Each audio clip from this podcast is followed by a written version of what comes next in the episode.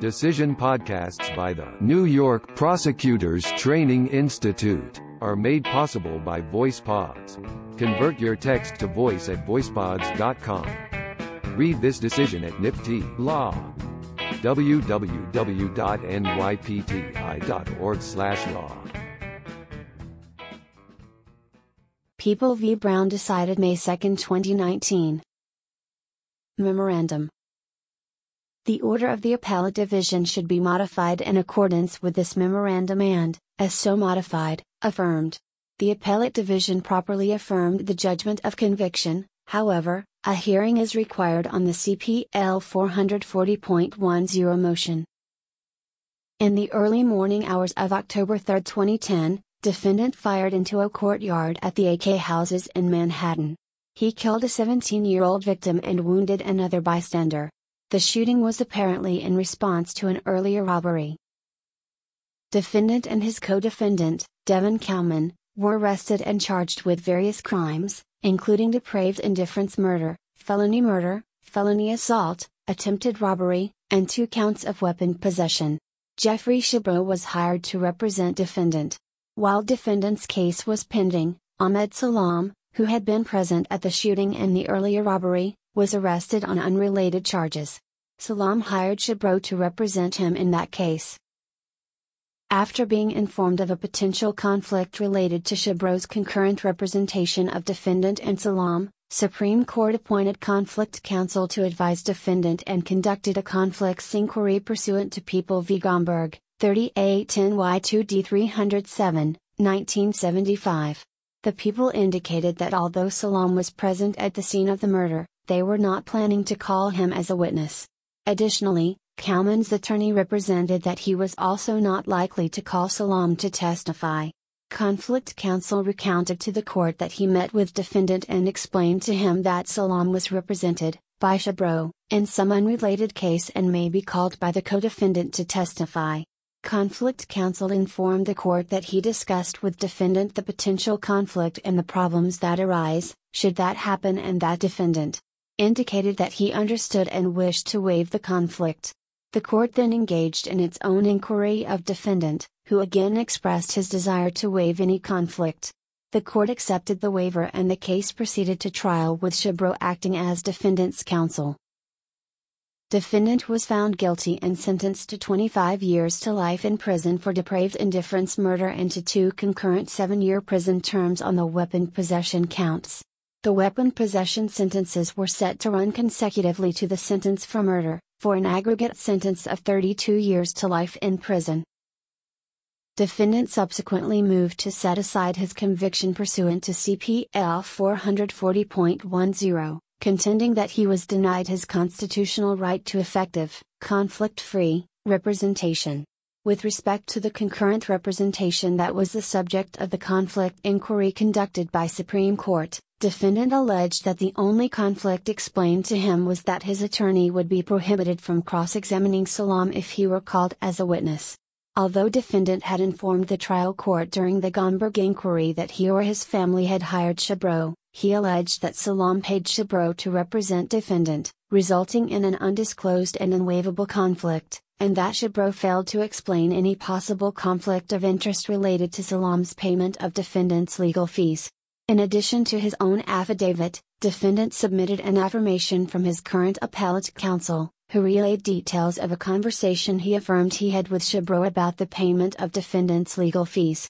Defendant also relied on recorded prison phone calls, which purportedly corroborate defendant's allegation that Salaam hired and paid for his attorney. Defendant concluded by noting that, as could the factual allegations set forth in defendant's motion be controverted by the people, then the court should order a hearing to resolve those issues of fact. In response, the people dismissed the allegations in appellate counsel's affirmation as hearsay and concluded that defendant's claims are unsupported by sworn allegations and there is no reasonable possibility that they are true. The people also argued that even assuming defendant's allegations were true, there was no conflict of interest, and in the alternative, the conflict was potential, not actual, and was waived by defendant. In this respect, the people contend that even if there was a potential conflict that was not waived, it is due to defendant's unjustifiable failure to adduce the pertinent facts on the record. Supreme Court made no findings of fact or conclusions of law and denied the motion in a one-sentence order, stating, "Defendant's motion pursuant to C P L four forty point ten is denied without a hearing for the reasons set forth at great length in the people's opposing papers." On direct appeal, defendant challenged the decision of the suppression court that an accidental viewing of defendant's photograph by a witness to the events surrounding the shooting was not police arranged and argued that the court erred in imposing consecutive sentences. The appellate division affirmed the judgment of conviction and the denial of defendant's C P L four forty point ten motion in a single order, People v. Brown, one fifty-five A D three D five oh nine, five oh nine to five ten, First Department twenty seventeen. The court held that the record supports the conclusion that Shabro had a potential conflict of interest that was validly waived, I D at five oh nine. A judge of this court granted leave to appeal, thirty-one N Y three D ten seventy-nine, twenty eighteen. W. Heather a photo, display, is unduly suggestive is a mixed question of law and fact, and our review is limited to whether there is support in the record for the finding of the courts below. See People v. Holly, twenty-six N Y three D five fourteen, five twenty-four, twenty sixteen. Here, such support exists. Moreover, the suppression court found the identification to be otherwise reliable. Defendant's remaining contentions on direct appeal are without merit. Accordingly, we affirm so much of the appellate division's order affirming defendant's judgment of conviction. With respect to defendant's C P L four forty point ten motion, this court has categorized conflicts of interest as either actual or potential. An actual conflict of interest arises when an attorney has divided and incompatible loyalties within the same matter necessarily preclusive of single-minded advocacy, People v. Cortez, twenty-two N Y three D ten sixty-one, ten sixty-eight, twenty fourteen, Lippman, concurring. A potential conflict, on the other hand, is one that may never be realized, see People v. Solomon, twenty N Y three D ninety-one, ninety-five to ninety-six, twenty twelve, People v. Ortiz, seventy-six N Y two D six fifty-two, six fifty-six to six fifty-seven, nineteen ninety, see also Kyler v. Sullivan, four forty-six U S three thirty-five, three fifty, nineteen eighty.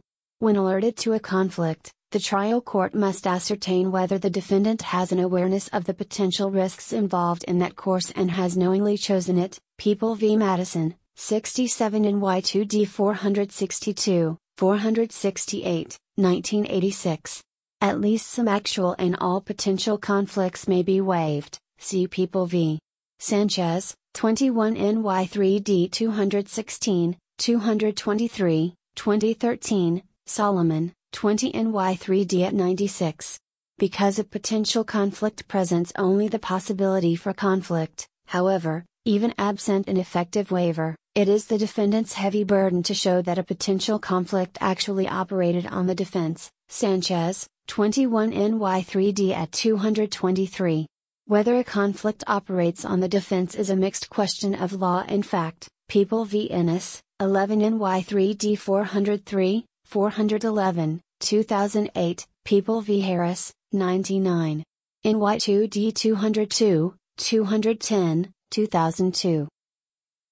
Upon a C P L four forty point ten motion, the court must consider all papers of both parties, and all documentary evidence or information, if any, for the purpose of ascertaining whether the motion is determinable without a hearing to resolve questions of fact, C P L four forty point thirty, one, see People v. Jones, twenty-four N Y three D six twenty-three, six thirty-four, twenty fourteen. A court may deny a motion to vacate a judgment of conviction without conducting a hearing in certain specific circumstances, see C P L four forty point thirty, four. We review the summary denial of the C P L four forty point ten motion under an abuse of discretion standard, People v. Wright, twenty-seven N Y three D five sixteen, five twenty, twenty sixteen. On this record, we conclude that Supreme Court abused its discretion in determining that a hearing was not warranted to address the allegations contained in defendant's C P L four forty point ten motion regarding Shabro's representation of defendant and whether any conflict of interest existed warranting reversal. Decision podcasts by the New York Prosecutors Training Institute are made possible by VoicePods.